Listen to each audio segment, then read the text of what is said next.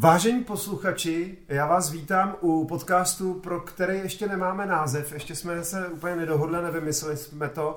Tady je Honza Koubek a proti mě... Ahoj, tady Honza Červenka. Uh, takže dva Honzové, tak uh, o čem to asi tak bude? No, bude to o autech. Když tady uslyšíte zvuky, uh, zvuky nějaký zvláštní, tak nahráváme nikoli ve studiu, ale u mě doma. A posedává nám tady kolem spousta koček a na gauči leží pes, tak ten snad bude ticho, ale... Ještě jsem teda čekal, že u Hanze budu mít dobrou kávu, ale tak jsem trošku zklamaný, ale co už no. Uh, hele, příště budeš mít, uh, akorát mě to vůbec nenapadlo, musím říct, uh, a protože jsem teďka přijel uh, s novinářským autem, tak uh, před deseti minutama, tak jsem to nestihl. Tak příště. Vyzvolím se na tebe, řekni mi, čím jsi přijel. Přijel jsem uh, Audi RS e-tron GT, nebo já nevím, jak to tam poskládaný, ten, ten název je šílený. Elektrický rychlý od Audi.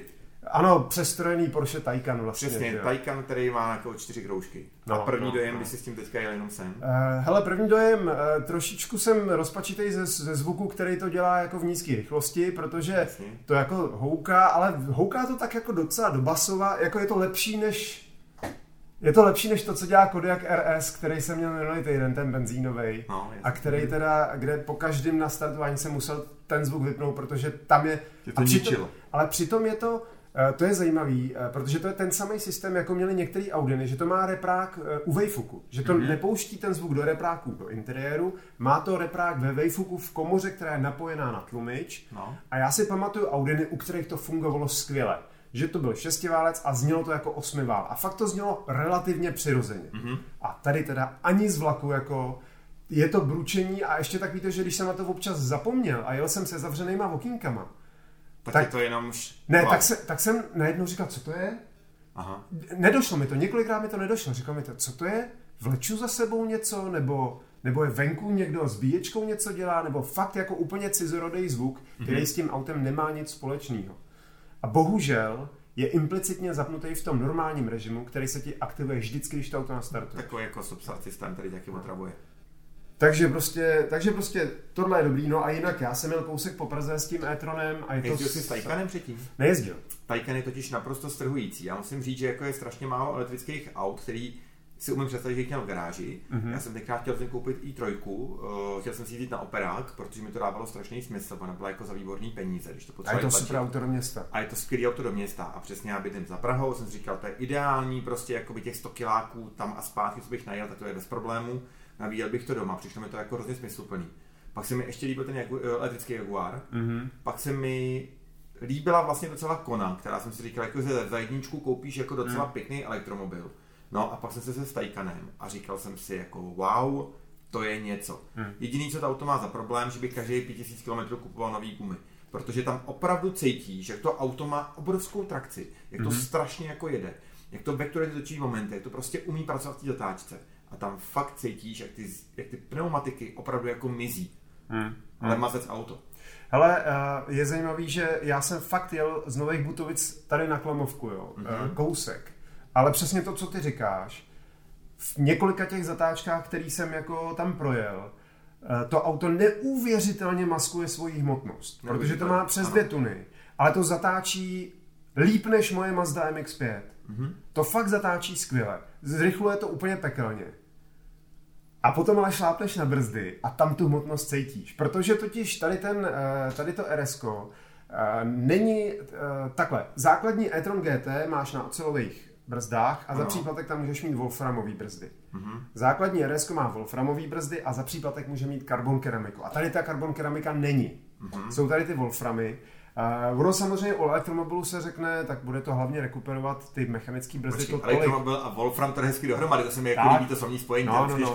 Oni jsou nějaký, ne, ten, no. oni jsou nějaký, že to, oni jsou oceloví a má to nějakou tu Wolframovou vrstvu, že jsou jako odolnější a to. Aha. Ale jako i co mi říkal uh, PR, Audi Jirka Rozkošný, tak Ahoj, říkal, Jirko, že, zdravíme tě. Zdravíme Jirku, tak říkal, že to asi měli přiobjednat, že třeba na RS6 dávají tu karbon keramiku standardně, protože je to takový, jako že to svalnatý auto, a že přestože běžný uživatel asi s tím RSkem, e-tronem nebude jako jezdit na okruhy a takhle, takže na okruhu tyhle brzdy se zahřejou rychle.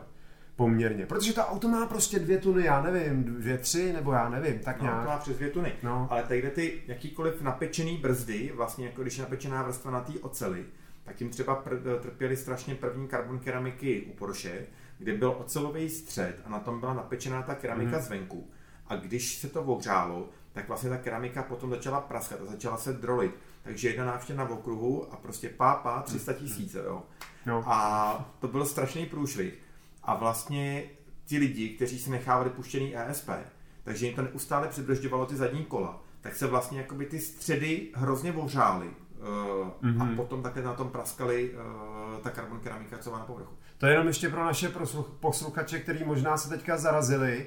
Pokud jste opravdu nekoukali do ceníků těle z těch hodně drahých a hodně rychlých aut, tak ano, sada brzd na auto může stát klidně 300 tisíc, jako jo, když jsou to ty karbon keramický. Je strašně vtipný, že spousta mých kamošů, kteří si koupili eh, závodní nebo ne, sportovní auta, a jedno jestli je to sedan nebo sporták, a mělo to karbon keramiky, tak jako koupili skladovku nebo koupili jako vojetinu a říkali, hele, já mám ty karbon keramické brzdy, ty vole, to je paráda. Tak si jim říkal, podívej se, to stojí jako náhradní díl. A všichni potom chodili a ptali se, Jendo, kde se dá prosím tě objednat nějaká ta konverze na ty ocelové brzdy a, a myslíš, že má smysl to teďka sundat, dát si do poličky a pak je tam zase vrátit, až to auto budu prodávat za pár let? A já říkám, jo, to přesně udělal já, hmm. protože výjima Formule 1, tak jsem takový není žádný jiný autozávodník, který by jezdil na karbon keramický prstách, všichni jezdí hmm. na oceli. A hmm. tady to je důvod. Hmm. No, uh, jako ze začátku asi pamatuju, uh, že jsem jezdil kdysi dávno s nějakým autem, který mělo jedno, jedny, jedny z těch prvních karbon keramických brzd, který pískali, eh, nebrzdil, dokud se to nezahřálo, že jo, mm-hmm. a tak. Tak ty doby už jsou pryč, dneska už normálně karbon keramický brzdy jako uživatel v podstatě nepoznáš, že máš na autě, když vyjedeš, ale poznáš to potom, když vojede, vojedeš, protože teda jako, to je rána. Je to bolestivá zkušenost. No. Ale jako, když se vrátím k tomu e-tronu RS GT, fakt nevím, jak je to tam poskládaný ty písmenka. No prostě takový ten ostrý Prostě nejrychlejší e-tron, ano. ano tak, eh, tak tam teda eh, ty brzdy jsou jsou taková ta eh, první jako slabina, kterou tam vidíš, protože prostě to dobrou. auto strašně dobře jede a strašně dobře zatáčí a do těch brzd se musíš opřít i takhle v městských rychlostech. Poměrně, jakože mm-hmm. ne, ne hrozně, ale prostě víš, je to takový to vyvážení těch ovládacích prvků. V ideálním autě používáš podobnou sílu na volant, na spojku, Jasně. na brzdu no. i na plyn a má to stejnou odezvu. A tady prostě ta brzda, na ní musíš víc, a možná je to schválně nastavený tak, protože prostě ono to auto se rozjede jak nic a ty to ani necítíš, jak moc rychle jedeš. Jo. Tak možná, že tě tou brzdou trošičku upozorňují, aby si zdával bacha. Nevím. No, netuším. No. Jsem zvědavý, co to bude říkat, až se uvidíme za týden nebo 14 dní později potom. Uh, to taky uvidíme a uh, uvidíme hlavně proto, že já, tohle to není jediný auto, který tenhle týden mám. A pro druhý ještě potřebuji, jestli mě hodí, hodíš, až pojedeš, jestli jo. jedeš přes Butovice, protože tam mám zaparkovanýho ještě Bavoráka, ale ten není elektrický. A jaký, co tam máš? M5 CS. Ano, M5 CS, no. můj oblíbený BMW. Musím říct, jako, že teda co, co předvedlo BMW jako vůbec se svojí, jako se svým M divizí. Mm-hmm. A jak jsem třeba byl ten, který u předchozí M4 a M3, tak jako byl strašně zklamaný, protože to auto fungovalo na okruhu, ale na okreskách bylo mizerný. Mm-hmm. Tak pak přišla vlastně jakoby M2, pak přišla M2 Competition, pak přišla M2CS, mezi tím se objevila M5 a najednou jakoby ten Bavorák začal dělat všechno jako zase správně. Mm-hmm. A teďka, když jsem jezdil s novou M3, potažmo M4, tak jsem jako z toho byl úplně vystřelený stravírek mm-hmm. a říkal jsem si, jako tohle, že je Bavorák, jako to, to udělali takový kus práce mm-hmm. a, a takový ty keci jako od lidí, co v tom životě neseděli a říkají, hele, 1800 kg, to je těžký, to nemůže fungovat.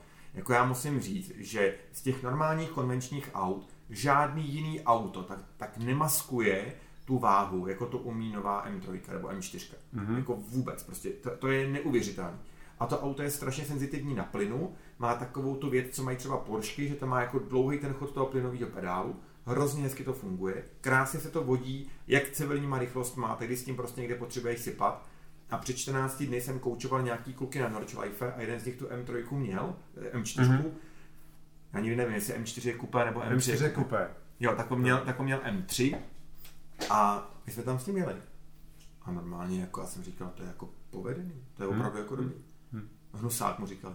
No, uh, jo, nozdry, no. Uh, jako, um, já jsem na to zvědavej, uh, na tu M5, bohužel teda má jednu věc, která mi vadila hrozně v té M4, co jsem měl, tý žlutý, a to jsou ty sedačky s tím karbonovým suspenzorem. Mm-hmm. Oni, to je prostě jako fakt jako marketingová věc, to já jsem to říkal v testu, že jo, to je taková ta, tam, kde bys měl díru v závodní sedačce na pětibodový pás, tak tam máš akorát prostě takovou karbonovou poličku, aby si tam mohl odložit klobásu, nebo já nevím, jako jo.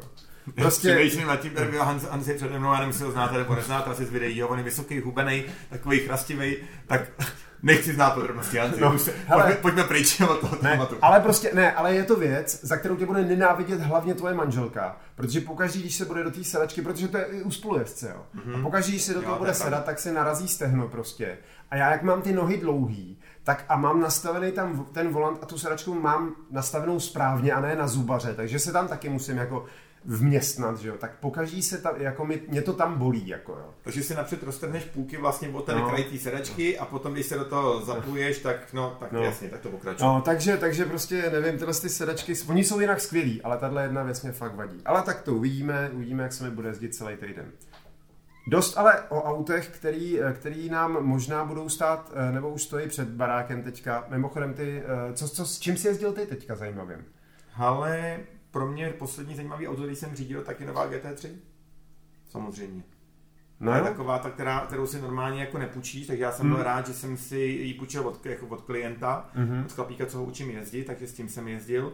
A to musím říct, jako, že mě hodně nadchlo to auto. Hmm. Jako sice jenom pár kol na okruhu, nejel jsem s tím po normální silnici, ale to, jak to funguje, to je jako nepředstavitelný. Aby náhodou zase nedošlo k mílce, mluvíme o Porsche 911. Jasně, Porsche 911 GT3, eh, nejnovější generace 992.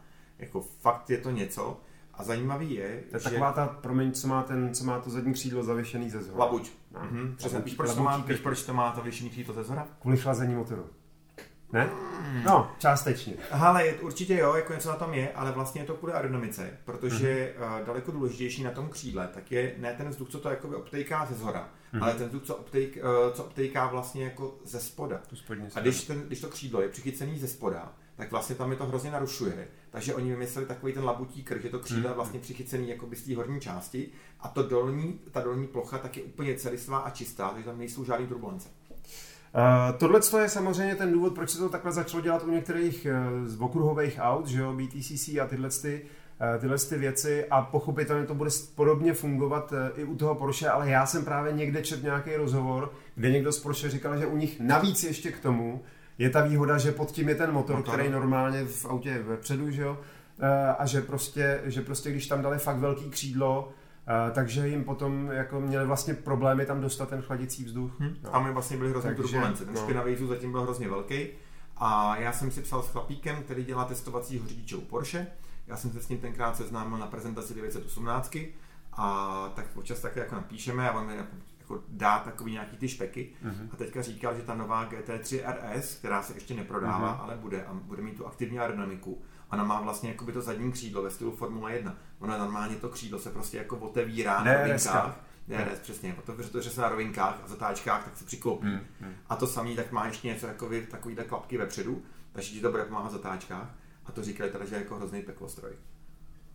No tak to nevím, tím se asi neprojedu. E, docela už bych docela rád nějakou 19, už jsem strašně dlouho žádnou nejel jakože roky, eh, prostě Porsche mě nějak eh, míjí trošku, tak, eh, tak to zkusím napravit třeba časem. Problém je v tom, že Porsche ono vůbec jako nepotřebuje půjčovat auto novinářům. Hmm. důvod je úplně jednoduchý. Oni jim půjčí prostě Cayena, Makana a případně jim půjčí 718, aby se prostě ty lidi svezli v nějakých autech, které oni hmm. musí prodávat ale na 911 tak prostě se čeká a ty auta nejsou. Hmm. A třeba teďka jenom v Čechách tak mají uh, podepsaných několik desítek smluv a ty auta prostě reálně jako nejsou, hmm. takže s tím má Porsche docela těžkou hlavu. Takže prostě nepotřebují, aby jim to Koubek pochválil, aby jim tam chodilo ještě víc lidí no, jasně, potom. Tak. Jasně. Dobře, uh, my jsme si tak trošku nadhodili uh, témata, o kterých dneska budeme mluvit. A možná, tak, možná začneme tím Mnichovem. Já teda musím říct, že jsem, že jsem se na to nějak zvlášť nekoukal, protože jsem se kouknul na pár článků a trošku mě to naštvalo. Ale vzpomněl jsem si, eh, vzpomněl jsem si na, když mluvíme o autosalonech jako takových. Já na jednu stranu chápu, že v dnešní době, a zejména v té době koronavirový a tak dále, pořádat jako megalomanský velký akce eh, je už trošku jako jiný problém, než to bylo kdysi. Ale přesto, když já si vzpomenu na svůj první autosalon, a to samozřejmě ty potom můžeš šáhnout ještě víc do historie asi. To je fakt pravěk. Ale já jsem byl, my jsme byli spolu vlastně, na mém prvním autosalonu jsme byli v Ženevě mm-hmm. a tenkrát eh, to už bylo za autokár a my jsme spali uh, v, ve Francii v nějakém hotelu a byl tam ten náš jeden kolega s Lotusem, uh, s Lotusem Ellis, tuším, jo, jestli vím, si to vím. pamatuješ. Ano, a dojížděli jsme vlakem, jestli se nepletu. Uh, ne, dojížděli jsme autama. Autama, ano, ano. Užili jsme jo, jo. autama, měli, byli jsme tam, my jsme tam dojeli autama do toho hotelu, tam jsme spali a pak jsme dvakrát jeli uh, do té Ženevy uh, a bylo to někde z nějakého jakože západního okraje, mm-hmm. jo, mhm. a to nevadí. V každém případě to byl ještě, už to bylo myslím, že po roce 2008, takže už jako pokryt, i když možná ne, člověče. To bylo ještě před krizí asi. To bylo ještě před krizí. No, to bylo ještě před krizí a to ještě byly prostě, a to ta Ženeva zrovna je menší taková, jo. Ženeva mě se vždycky líbila, protože Frankfurt i Paříž byly na velkých výstavištích, jako když si to představíte, jestli jste nikdy nebyli, eh, jako kdybyste byli na eh, tady výstavišti v Praze, jak, v Holešovicích, a kromě veletržního paláce a těch spodních, těch spodních nějakých pavilonů, který tam jsou, tam bylo ještě šest stejně velkých jako baráků.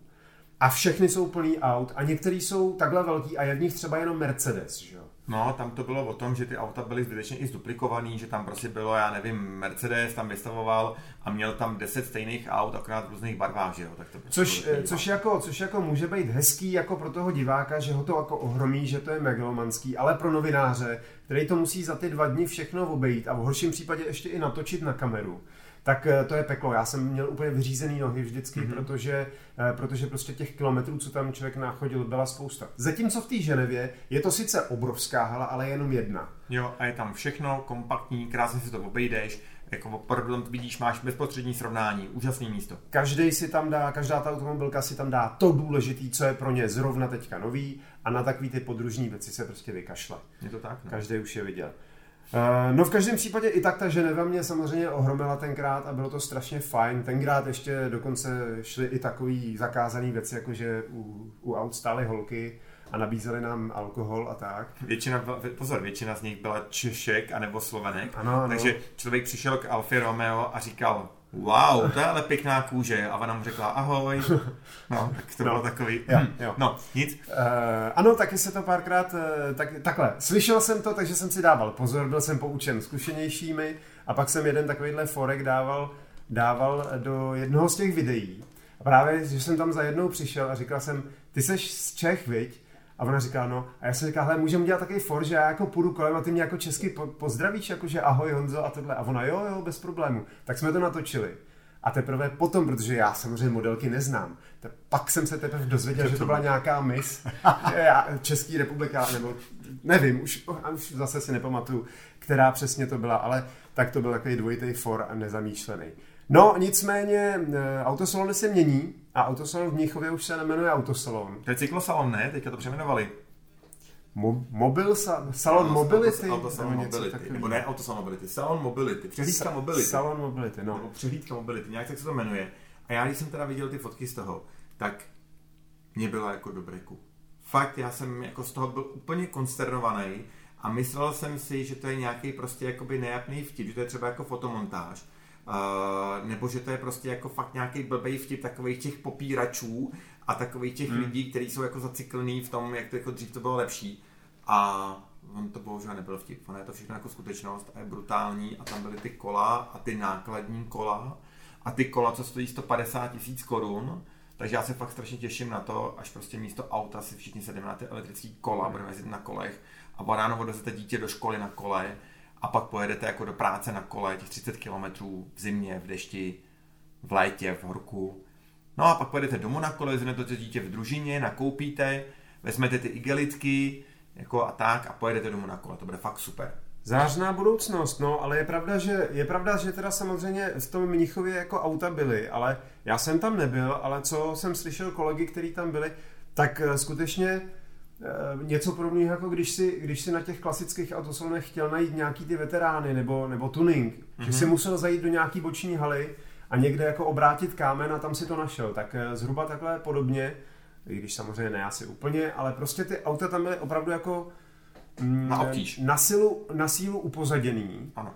Jako a, a jako aby jsme, aby jsme eh, se spíš dívali, nebo teda aby se návštěvníci spíš dívali na ty bicykly, elektrické mopedy a další, a další věci, které který jako z, tak jako co si budeme povídat, oni jako patří k té osobní mobilitě jako v tom městě, ale, ale prostě... Ale já kolo mám, jezdím na něm, hmm. ale jak jsem říkal, já bydlím na vesnici, a představa, že bych sem dneska to byl jako na kole, tak, tak mě jenom z té představy bolí zadek a musel bych vyrazit asi tak o tři hodiny dřív a zpátky bys si asi musel hodit ty, protože bych tady došlapal, no, no, jasně. No tak příměstská doprava to je jedna věc, já jsem taky, že jo, 8 let nebo 9 bydlel kousek od Berouna, tak tam přes ty kopce to by vůbec nešlo na, na kole, mm. jako tam jsem měl, eh, měl problém, když jsem si tenkrát půjčil uh, takovou tu elekt, uh, benzínovou motokáru, která smí na silnice tak ona jezdí až 80 km. Jo, jo. A já jsem s tím jel z té Prahy do toho Berouna, mimo Aha. dálnici teda. No ale ty kopce prostě, tam jsem měl pade, protože to víc ne, nevytáh ten malý motor, že A teď si vem, že jako eh, takhle jedeš na kole, jo. To, eh, to, I když je to, a spousta lidí totiž, eh, spousta lidí mi říká, a teď jsou ty elektrokola, to jede samo. A to jsou většinou lidi, kteří na nich nejeli, ale mm-hmm. jako, protože já jsem na pár elektrokolech jel a ono je to jako zábavný. Je to, je to jako, že lehký relativně, ale i když jsem si tam zapnul největší jako pomoc a tohleto, tak stejně než jsem byl tady uh, z Arbesáku nahoru tou holečkou v létě, tak stejně jsem byl spocený. Jo, to jo, jo? Já taky na tom jako jsem jezdil, no. moje maminka ho má, moje mamince 70 let, nebo hmm. celý 70, tak tam je to ospravedlnitelný. Já sám bych se na tom styděl jezdit, protože si pořád říkám, že jsem ještě mladý kluk. a, ale jako baví mi to prostě jako na normálním kole, ale na elektrokole. Jako, no, ne, rozhodně to není budoucnost jakože, jakože já chápu, že spoustě lidí se to jako může líbit, ale, ale výhody prostě osobního auta pořád i přes, i, i přes to, že doprava je hustá a že se parkuje blbě, tak pořád prostě jsou lidi, kteří se bez něj opravdu jako neobejdou. A, a takovýmhle, no, a takovýmhle, takovýmhle způsobem jako to skrouhávat. Eh, ale u nás jedou tři autobusy jako tam a tři autobusy zpátky, bez hmm. přehánění, to je jako hmm. za den. A já když se chci někam jako dostat i do vedlejší vesnice, už jezdí jako víc autobusů, mm-hmm. tak stejně tam musím dojet autem, nebo, anebo tam můžu jako jít eh, dva kilometry pěšky, nebo tři mm-hmm. kilometry pěšky mm-hmm. přes pole. Mm-hmm. Ne, to bylo přesně, já jsem bydlel v Hýskově, že jo, to je 4 km, 3-4 km od Berouna, podél řeky, jako procházka by to bývala byla krásná, ale ta silnice tam nemá eh, krajnice, takže tam tě něco smete. Mm-hmm. Já sám jsem tam srazil dva kance. Fuj, teď jsem se eleganty, ty vole. Eh, ne, dva kance dvěma různýma autama, teda takhle, já si osobně myslím, že to byl jeden a ten samý, protože vždycky opustil místo nehody, jo. Aha. Eh, ale jako ten kanec je tvrdý zvíře, takže třeba na Hondě Insight tenkrát byla škoda 150 tisíc, jo. Jako, jako je, to, je, to, je to bolavý zvíře, no. A to tím jenom ilustruju, že, že jako jít pěšky po téhle silnici, zejména v, jako když je tma, opravdu nechceš. No, jo? když sněží, když prší, a, nechceš. A jet tam na kole úplně nemliv to samý. Jako, mm-hmm. no. A to jsou ty, přesně ty čtyři kilometry, kde se dostaneš do toho Beruna a tam už si relativně v pohodě. Tam toho jezdí fakt hodně a jezdí to i mm-hmm. relativně pozdě večer. Ale já když jsem byl prostě na zkoušce s kapelou tenkrát v Praze a končili jsme v 10, v 11 v noci, tak já jsem se nemohl dostat jinak než autem do toho Berouna. No. Takže to byly smutné zkoušky, protože všichni chlastali akorát já ne, že jo, já jsem tam seděl na sucho a pak jsem jel autem.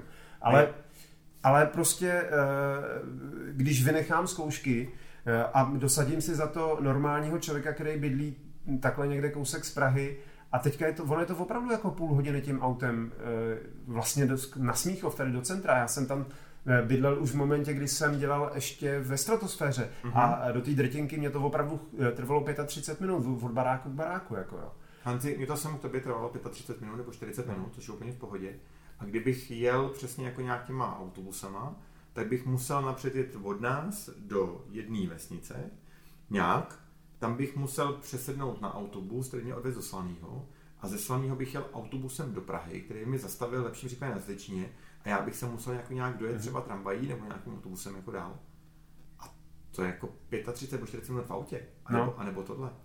No. Ne, já jsem měl, eh, já jsem měl jako, že když to jelo opravdu hodně blbě to MHDčko, protože já jsem občas tu cestu do toho Hýskova eh, absolvoval, když mm-hmm. jsem jako vracel novinářský auto a, ne, a druhý jsem měl až druhý den, že jo tak, eh, tak jako, že když to jelo dobře, tak to byla hodina a čtvrt. Mm-hmm. A když to jelo blbě, tak to mohlo být i tři hodiny. Jako. No, to je takhle rozdíl. Jo, tři hodiny a 30 minut. Jo, jako... To je prostě, to opravdu bylo, jako, jo, a to si ty lidi eh, moc nedokážou uvědomit a navíc potom zase nastupuje další argument, že teda jako, že teda posílíme městskou hromadnou dopravu a já nevím co.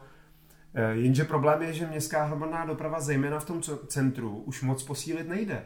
Jo, ona třeba tramvajový tratě, my máme skvělou MHD v Praze, jako mimo Úžasnou, úžasnou, přesně tak.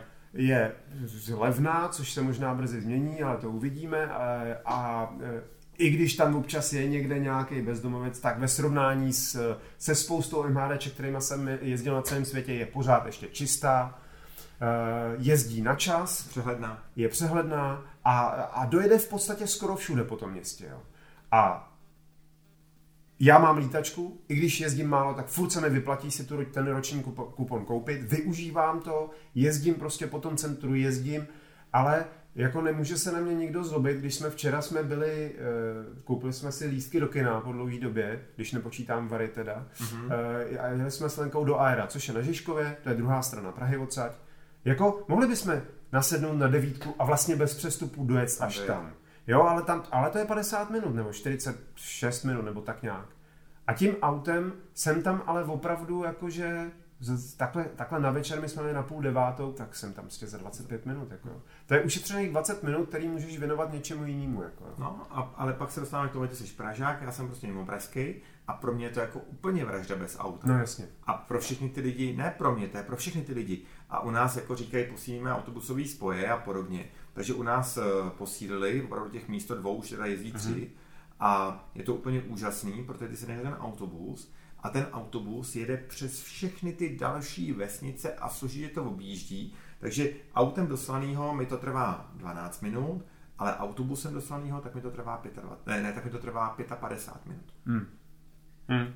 No nic, co jsme odbočili no. od toho Mnichova, ale hrozně. Uh, no, ale tak ono, co o tom chceš říct ještě víc, jako jo? Bylo ale... tam pár zajímavých jako věcí autorských. Mně se nejvíc líbilo opět BMW, mm-hmm ta vize toho plně recyklovatelného auta z roku 2040, jestli se nepletu. Jo, je to tak. Tak no. to mně přišlo jako vtipný, dobrý, povedený, že tam byly nějaké věci, které mi dávají smysl. A je to přesně takový to auto, který mi dává smysl jako mít jako elektrický krám, mm-hmm. pardon, elektrický automobil doma, mm-hmm. věc na dojíždění do práce, nebo to někde jako pohodit a moc se o to nestarat a netrápit se tím. Protože já bych někde pohodil Taycana a nechal tam zaparknout Taycana, který se stejně nikdy nekoupím, protože mm-hmm. nebudu mít, tak to mi přijde dost škoda. Ale Jasně. takovouhle věc, jako je třeba i3, kterou koupíš vojetou teďka za 700 tisíc, tak tu už někde necháš zaparkovanou. Mm-hmm. A ten no, bavorák tak, jako je pěkný. Uh, jako je, je to zajímavá věc. Uh, překvapilo mě, že je opravdu designově dost jiný než současné bavoráky. Mm-hmm. Ať, už, uh, ať už od toho, že ty ledvinky najednou nejsou svislí, ale zase jsou vodorovný a přes celý čumák a jsou v nich světla a, a prostě graficky eh, jako místo ozdobných lišt tam máš takový šrafování, k čemuž máme jako bývalý technik jako vztah, že jo? No. Eh, šrafovaný plochy, jako je to, je to fakt zajímavý, jmenuje se to Vision Circular a Circular teda odkazuje asi k tomu, že je to jako z recyklovaných, eh, hodně z recyklovaných věcí a z recyklovatelných. Ono to má karoserii zníku, že jo? když to přeženu, to by to klidně mohlo být normálně jako z těch kapslí na kafe mm-hmm. uh, udělaný. A mně se teda na tom nejvíc líbily uh, dvě věci. To, jednou si zmínil, to je přesně vlastně jako by to šrafování, to se mi taky jako, to jsem mm-hmm. říkal, to jako dobrý. Ta digitální, vlastně ta palubní, nebo ne palubní, ta uh, maska, mm-hmm. tak ona je vlastně jako digitální. Mm-hmm. Což mě přijde taky, jako, že to je jako dost dobrý, že by to mohlo jako být zajímavý eh, jako způsob, jak tam třeba i promítat nějaký vzkazy jako pro chodce, mm, pro ostatní řidiče a podobně. Ale mně se na to nejvíc líbí ta poruchová úprava té karoserie, mm-hmm. protože to auto nemá lak, ale to auto vlastně, tak ta hliníková karoserie prošla nějakou jakoby chemickou, elektrochemickou reakcí, mm-hmm. takže ona vlastně chytila takový jako zlatavý nádech, takový zlatavý tón a to auto není nalakovaný. Je opravdu jenom takhle ošetřený. Je to taková, mm, takový matnej, uh, matnej lesk, jako uh, nevím, čemu to přesně přirovnat. Trošku jako bronz. Takový bronzový, jako no. je to světlejší než bronz teda. Je to fakt zajímavý.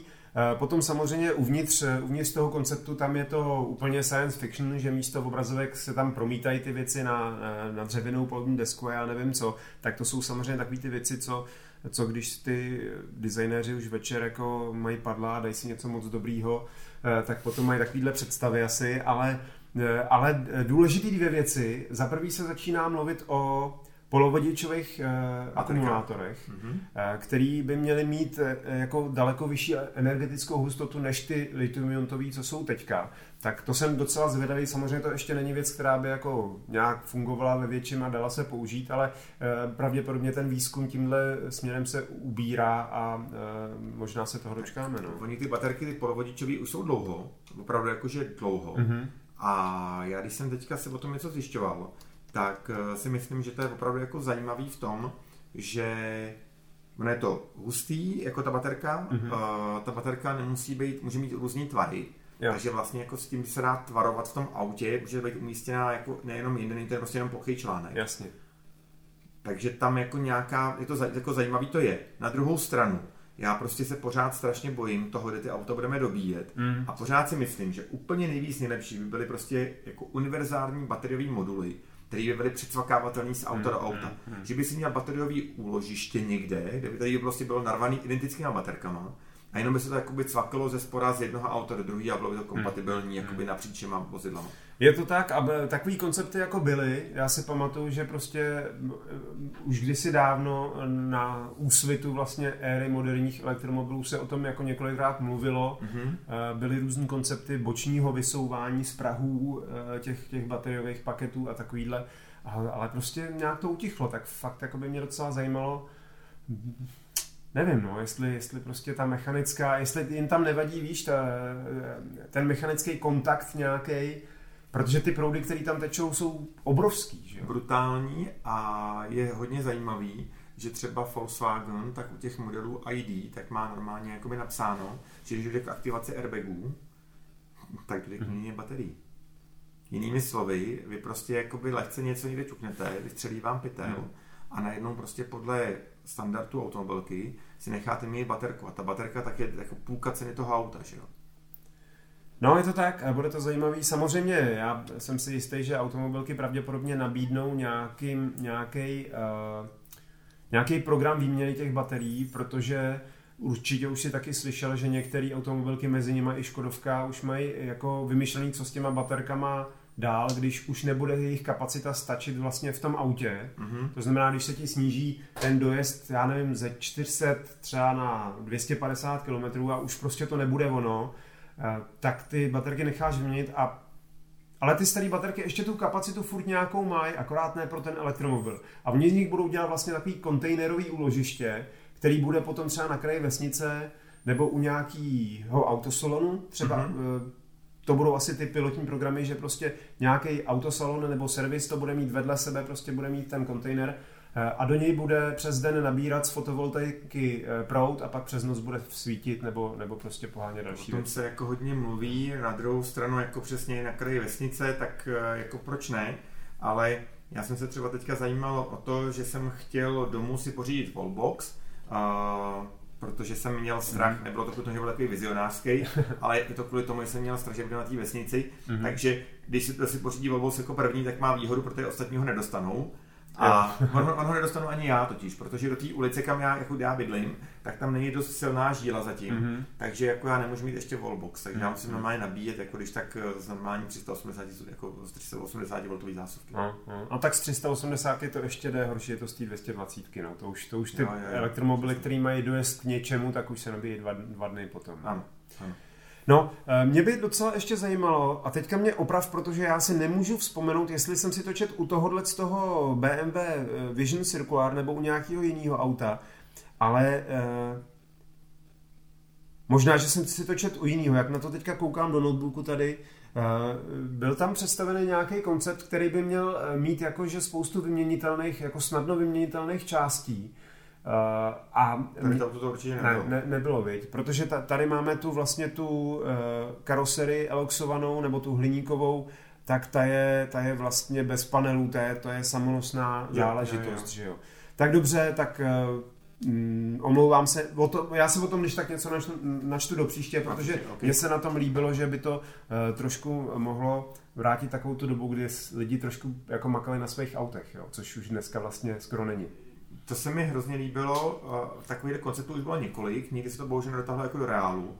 A to jako ta představa třeba, jak mám Caterham, že jo, mm-hmm. tak už několikrát jsem si říkal, že měl toho Road Sporta, který měl těch 130 koní, tak jsem si říkal, kdyby na to byl nějaký kit, kdyby vlastně se celkem jednoduše třeba dali jako zvednout podvozek, mm-hmm. a kdyby se na to dali ze spora nacvakat nějaký plechy, a kdyby se na to dali offroadové pneumatiky, tak vlastně najednou by to mohlo dávat smysl jako i do terénu, vzpomeňte si na to Gear, že jo, tak to by se mi jako líbilo moc něco takového. Nebo uh, takový ty různý jakoby přestavby, víš, co je skvělý, když uh, nějaká americká firma dělá na uh, Boxtra, tak dělá takovou tu střechu splývavou, ale ono to vypadá potom jak, kaj, jak kajman. A to je taky mm-hmm. hrozně hezký. A takových věcí je spousta. A ty tady máváš rukama, šermuješ, takže to, co jsi vzpomněl? Ne, já jsem si vzpomněl samozřejmě na věc, na který jsme se teda nedohodli, ale myslím si, že, myslím si, že se budeme rozplývat oba. Samozřejmě na Morgana jak se to jmenuje, CX, eh, Ten je boží. Ford CX pomlčka T. Ten je boží. To je přesně to auto, který jako měl dělat Caterham a ještě když jim ukázali jakoby Hammond, May a Clarkson, mm-hmm. jak to má vypadat a ty mm. do do Japonska, eh, teďka už, tak prostě mm-hmm. oni to jako nechytí za mm-hmm. Ten Morgan mě prostě naprosto... Já jsem viděl fotky a říkal jsem si, jakože hm, zajímavý. A pak musím říct, že jsem si pustil to jejich video a to je tak dobře natočený. A hlavně já jsem čekal, že tam budou prostě trošičku driftovat po nějaký tý, ne, jako po nějaký tý šotolině a oni tam s tím prostě po třech kolech jezdí někde po nějaký skále, jako jo. A to přitom, si puste. No, jako. to si puste. Hele, mor, n, n, asi si najďte nejlíp eh, nejlíp na garáž a najděte si Morgan Plus Ford CX pomočka T, protože to video je naprosto famózní, to auto je taky naprosto famózní, Eh, a myslím si, že i když ono jako stojí samozřejmě strašně nehorázný peníze, nějakých 5 milionů, začíná někde nad 5 mm-hmm. milionama, tak si myslím, že eh, by to ještě pořád jim utrhali ruce daleko víc, než za těch pouhých 8 kousků, který se oni chystají vyrobit. A já si ale myslím, a oprav mě, jestli jsem naivní, ale já si myslím, že musí přijít něco sériového po tomhle tomu.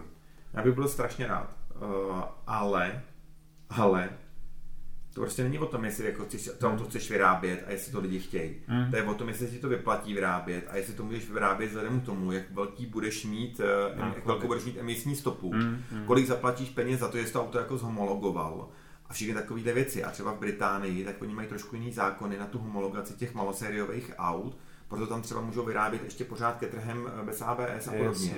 Mm. A mají tam nějaké výjimky a je to opravdu jako dost složitý proces. No, takže je to v té malé sérii. Jo, hmm. přesně. Otázka je, jestli hmm. prostě vůbec jako můžou nebo nemůžou udělat. No, já opravdu jako, eh, to je, ano, to je auto, ten Morgan, který, jako kdybych měl těch bájných 7 miliard dolarů, tak už jsem rovnou tam poslal jako eh, objednávku, protože, protože když se na to podíváte ze zádu, tak Oni Morgany ze zadu bývají divný, protože spousta Morganů má takovou tu krabici, která Aha. kouká z těch chladných blatníků, aby se tam vešel nějak, vešlo nějaký zavazadlo. A tady ta krabice tam sice furt jako trochu je, ale je uřízlá je protkaná Jsou tam rámem. narvaný ty dvě kola. Jsou tam narvaný ty dvě kola, že to fakt vypadá jako, že se to právě jako dojíždí na Dakaru nějakou etap, jo, etapu. Jo, jako. Jo. Ještě jak to má e, nahoře pod tím rámem ty červené koncovky, že jo. To je prostě dakarský auto. Jako, to je strašně no, Je to super. Je to fakt, je to jako auto, který je hrozně dobrý a e, který se hrozně povedlo jako stylově. Jo, jo. A, a když jsme eh, u toho, eh, jak jsi mluvil o emisích a o dalších věcech, tak no, ono to zaznívá z víc stran, že možná jsme jako opravdu, opravdu ve fázi, kdy si ty automobilky, eh, oni sice, oni sice eh, jako dělají elektromobily a všechno, ale sleduješ tak, v poslední době se najednou objeví auto, u kterého by, by si vůbec nečekal, že se v dnešní době ještě objeví. Mm-hmm. Ať už je to Eh, Range Rover, eh, nebo respektive Land Rover eh, Defender V8, že jo? Mm-hmm. Nebo, nebo je to Lamborghini Huracan STO, nebo jak se to jmenuje, no, Super nevím, Trofeo, Homologato, taková ta zadokolka šílená prostě, jo. To jsou prostě věc, opravdu jako auta, který bys řekl, že v dnešním jako geopolitickém klimatu prostě jsou velký no-no a že prostě už nevzniknou. A zdá se mi trošičku bohužel, že si to ty automobilky staví, dokud ještě můžou. No. Že jsou takový poslední výkřiky. No, to jako. úplně stejně. No. Je to, a, a, a vzhledem k tomu, co si za to nechávají zaplatit, tak uh, si myslím, že to jsou přesně takový ty poslední mohikáni. No. Hmm. No tak uh, počkej, já tam jsme asi ne- nekončili Ježiš, jako... Ale pojďme ještě, já tady mám jednu věc, Hanzi, která bych chtěl, aby tam určitě zazněla, a to je ta zatáčka té Sabine Schmidt. To prostě tam musíme dát. Uh, jasně, dejme ji tam, akorát já a teďka vím, že zklamu spoustu posluchačů možná a uh, vím, že... Uh, Hanzi, v no. mých očích jsem dlouhodobě jako v, uh, menší chlap kvůli tomuhle, ale já jsem na Notch Life ještě nikdy nebyl. Protože prostě jsem nikdy neměl auto, který... Uh, nikdy jsem neměl zároveň čas a zároveň auto, který bych tam chtěl vzít jako jo. Hele, uh, až tam budeš jít jet, tak pojedeme tam spolu. Uděláme prostě si ten výlet, pojedeme tam spolu, já tě tam vezmu nejenom na dráhu, ale vezmu tě i na ty pár, jako na těch dalších pár míst, který si za to vidět, do těch dobrých hospod, které tam jsou. Uh, vezmu tě přímo jako k trati na místa, kam mm-hmm. se normálně jako nepodíváš takže tam si těma svodidlama a vidíš, jak ten Notch Life, jaký tam jsou brutální kopce, jaký tam jsou zatáčky, jaký tam jsou horizonty. To zní jako vlog, člověče. Vlogy se budou vracet eh, na YouTube určitě, jestli už se nevrátili náhodou, nevím, kdy tohle nastříháme, ale tak jako jo, to zní dobře. No, no tak to bych se tam, tohle pořád je to prostě 7 hodin autem z Prahy, mm-hmm. a pořád se tam dá prostě jako docela dobře ubytovat a Sice je tam teďka nehorázně drahý ježdění, protože jedno kolo ti stojí 30 euro. Jedno hmm. kolo stojí 30 euro. Já si pamatuju, když jsem začal jezdit, tak to kolo stálo 11. To možná dokonce 9, když si hmm. dávno. No a teďka je to za takový strašný škvarky, ale jako na Knowledge Life bys to prostě měl zažít a jedno z míst, kam tě vezmu, tak je první zatáčka eh, na Knowledge Life vůbec, jako na tom starém okruhu. A to je místo, když já jsem tam lidi trénoval, tak jsem vždycky říkal, a tady na tom místě teďka se nadspí hodně doprava ke svodidlům, pak je tam takový široký asfaltovaný pás, najít se úplně na něj, tam to zlom z kopce dolů, narovnej si to a pal, pal, pal. No a teďka tam budu všem říkat, a tady je zatáčka, to je zatáčka sebe než mít, tady se na ní jako vzpomeňme ještě, a teprve v tom druhém kole tam pojedeme palbu. Já mám několik takovýchhle míst na ringu, který lidem připomínám, je to takzvaná grill kurve, mm-hmm. to je mhm. místo, kde hoře louda, uh, Bergwerk teda, pak je to vlastně, teďka to bude zatáčka Sabine Schmidt a pak je to zatáčka nad Adenau, mm. uh, kde se v roce 1920, a teďka nevím, jestli to bylo 8, nebo, nebo 7, nevím, tak se zabil Činěk Junek, manžel Elišky mm-hmm. Junkový. Mm-hmm. Vlastně on byl první obětí na Nordschleife. Yep. Takže tady ty místa lidem připomínám, bude je připomínat. Já jsem strašně rád, že Sabine tu zatáčku dostala, že to je mm-hmm. první zatáčka na tom ringu vůbec. Uh, je, já to říkám, mám husí kůže, je mi z toho trošku jako do breku. A ta zatáčka, tak vlastně je první, je blízko jejího bydliště, tam jako kde ona vyrostla, jako kde se narodila a je to prostě pro mě strašně, strašně symbolický. Hmm, hmm. Takže já jsem rád, že jí, že jí dostala a pro mě je to jako něco.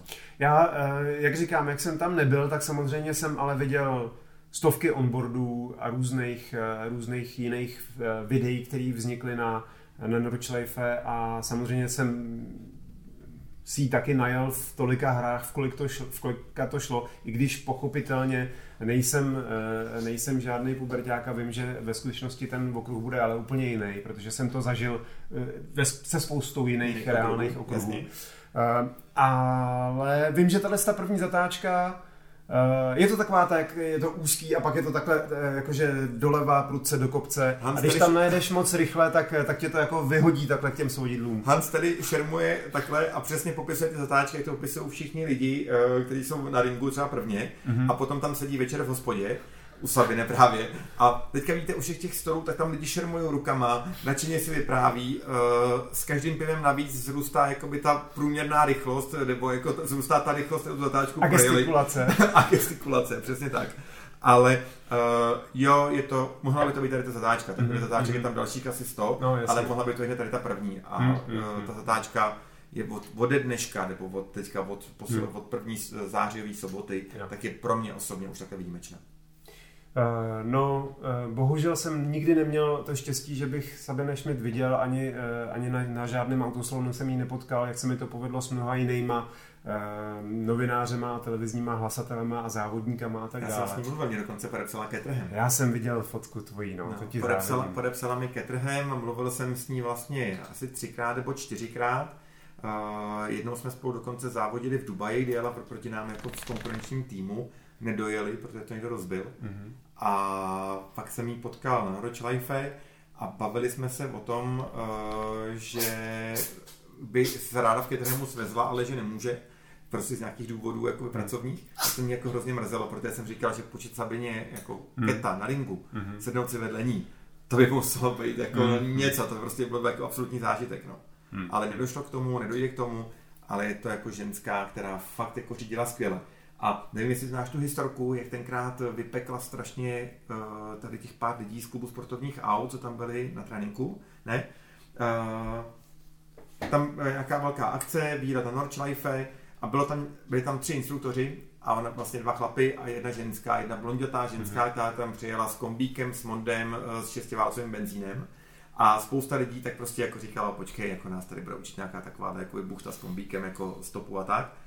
No, Takže no, to byl rok nějaký Pravěk. Pradávno. Pradávno, jako mm. opravdu jako pradávno. No a ona do toho auta skočila, celou dobu je tam vedla a když vyjeli tři km do cíle, tak jsem ujel. No jo, no. Ne, no tak jako, uh, aniž bych, aniž bych chtěl jakkoliv snižovat její uh, jako vrozený umění, což je jedna věc, tak druhá věc je, že ona se tam fakt narodila a měla, a měla, znala tam každý centimetr a to se samozřejmě počítá taky. Jako, jo. Rozhodně. Dobrý, tak já myslím, že tohle to sice ne, nebyla úplně veselý, veselá jako historka na zakončení, ale, ale byla důstojná a tak, důstojná. takový život je. My to dneska uzavřeme.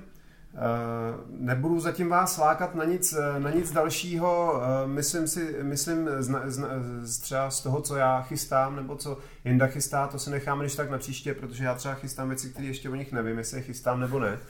A to se všechno dozvíte.